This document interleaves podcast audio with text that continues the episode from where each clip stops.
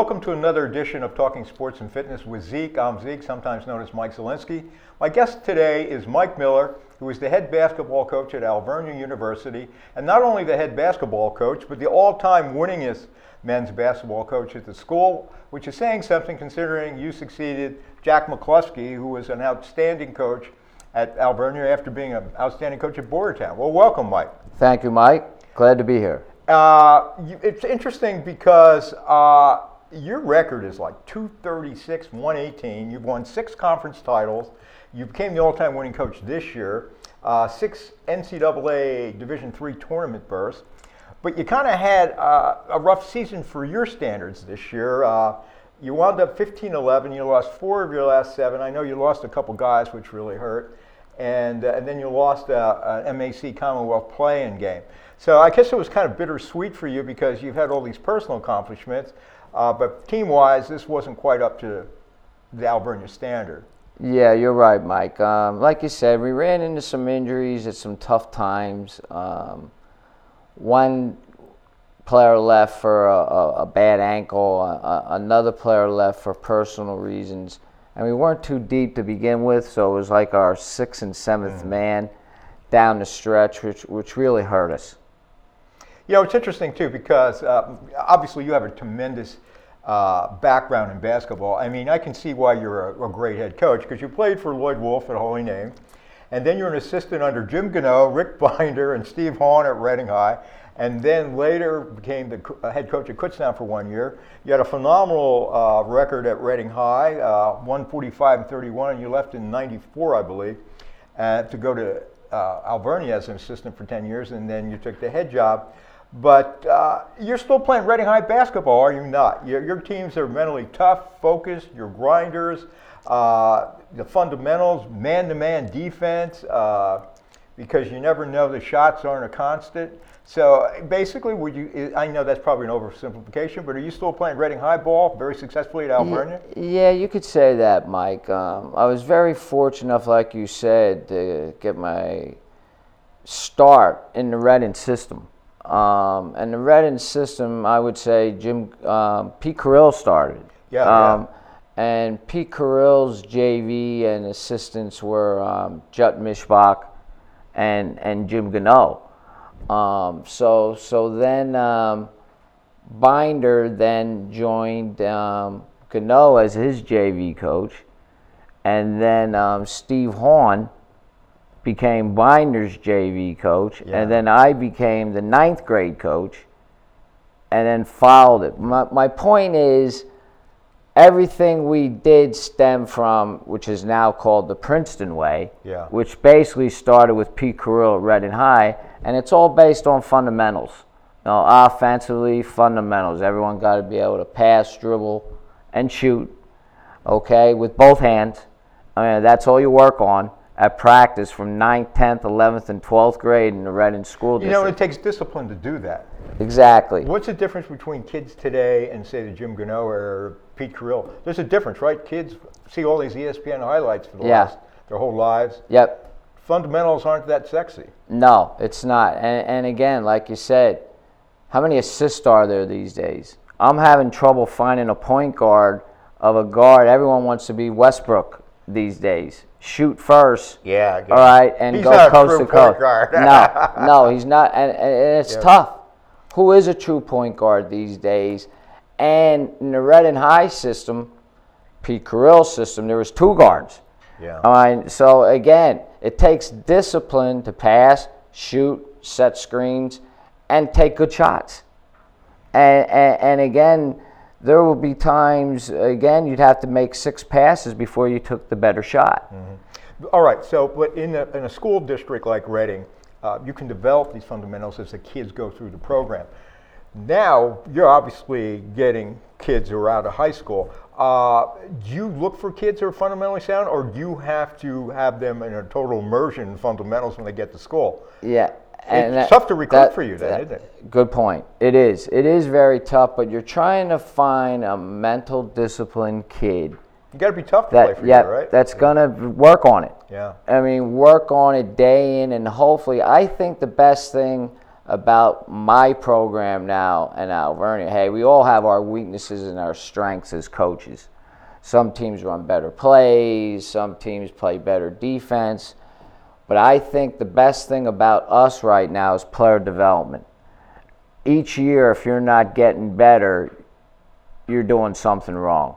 And again, that's up to me and my staff to make you better, and that's working on fundamentals. So when you're recruiting a kid, you're almost recruiting the person as much as the basketball player, right? Someone you know will be willing to accept, will have the work ethic to accept that. That's it. It. Yep. And sometimes that's part of recruiting. Sometimes you're right, sometimes you're wrong. Yeah. You know, sometimes you find guys. well, you've been right more than wrong because you've had some really outstanding players over there. Yeah, but it's getting tougher and tougher. It's getting tougher and tougher to find that kid that's going to really be a basketball junkie and be coachable. Yeah, yeah. And uh, I think they probably come to your program because of the success of the program. And you, re- you have the reputation of being an excellent coach. I mean, you have a feel for the game. You know when to go big, when to go strong, uh, small. Uh, and, you know, obviously you have a lot of experience, but that must attract kids. I would hope so. Yeah. I would hope so. And, and again, it's a nice atmosphere I, and at Alvernia right now as far as the the atmosphere, the dorms, the buildings, our gym, and the student body and the community. Yeah. I mean, most of our games, especially in the playoffs and down the stretch, are close to a sellout. So kids like to play that, especially if they're used to a big high school crowd.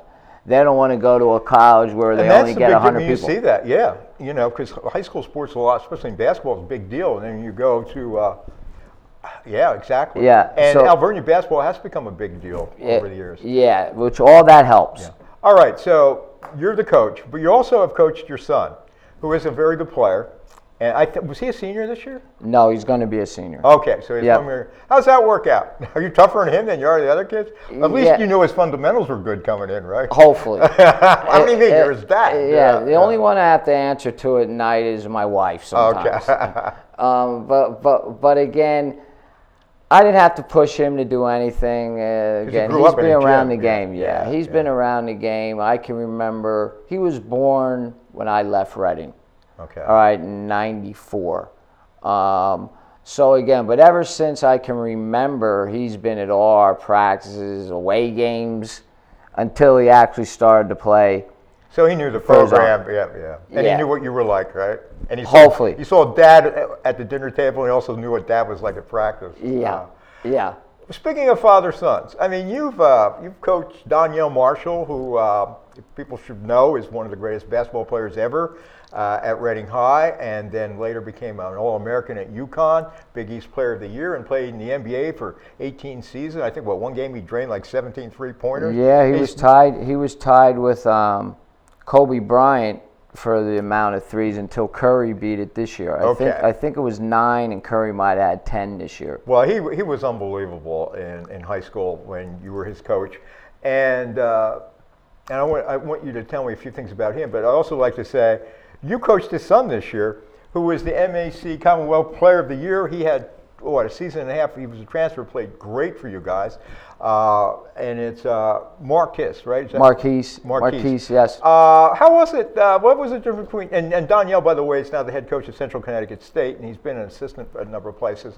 Uh, how father and son? You know, different skill sets, different size, but you know, tell, Yeah. what's, what was what was it like coaching Donyell and then his son Marquise? They're they're very alike as far as being coached. They're very coachable. Yeah, Um, again, it's a shame I only had a year and a half with Marquise. you should have went there right away. Yeah. I was, uh, that would have been nice. I mean, again, I kind of got him on the tail end, and even when I got him the second semester last year, we were playing games already. But again, I put him in a new position. He originally went to Towson State, where they had him at maybe a two guard.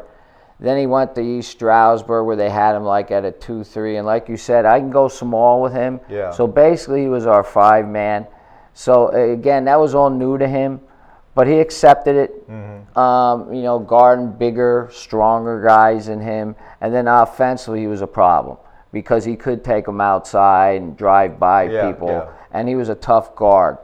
But um, Donyell was the same way, but just got bigger and bigger and bigger. Where Marquise What's he, is like probably 6'5"? about- Yeah, six five, and and Donyell's six eleven. Yeah. But as far as skills and good hands and being coachable and loving to play, I mean, anytime he's not in the library like he should be studying, he's in the gym. He, he, he's a gym rat playing, and he still is now. Um, so, uh, again, either you're a basketball junkie or you're not. Which is why you've had a wonderful life because you are a basketball junkie and your whole life's been basketball other than your family, right? Exactly, exactly. Yeah, I've been very fortunate. Been very fortunate as far as my coaching career and um, the people that I got to learn from too. I've been I've been very fortunate. What was the difference between playing for Lloyd and, and coaching under Jim Gano? Because they're like two iconic legends in Berks County. Yeah, Lloyd had uh, a different personality. uh, Yeah, yeah. uh, uh, I mean, Lloyd actually had a passion for it. Coach Wolf had a passion for the game. Yeah. Um, again, if 24 hours a day, it, it, it was basketball. Um, as far as strategy, they're pretty similar.